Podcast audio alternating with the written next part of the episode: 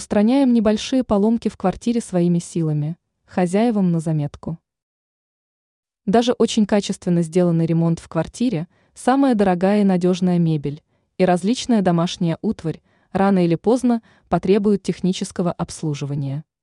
Но это не означает, что при любой подобной ситуации нужно бросать все дела, искать мастера по ремонту и выкладывать за ремонт деньги. Если разобраться – то большинство небольших поломок можно исправить самостоятельно, при этом сделать так, что эффект превысит изначальное заводское изготовление. Рассмотрим наиболее частые случаи, требующие нашего вмешательства. Расшатывание шурупов или дюбелей. Это, к сожалению, самые распространенные напасти в квартире.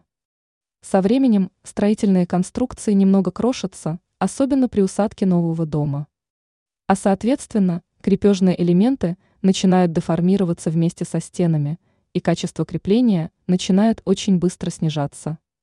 В этом случае не обязательно сразу просверливать отверстие заново, есть несколько житейских хитростей. До тех пор, пока вы не определитесь, как конструктивно исправить ситуацию, для расшатавшегося шурупа в дюбеля будет достаточно подложить кусок капроновой нити или кусок женского чулка. Это достаточно крепкий и эластичный материал, который позволит намертво зафиксировать крепежные элементы.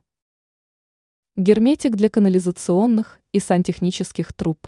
Если вы обнаружили течь сантехнических коммуникаций, то до прихода профессионального сантехника течи можно устранить самостоятельно. Важно понимать, что данные рекомендации являются ситуационными.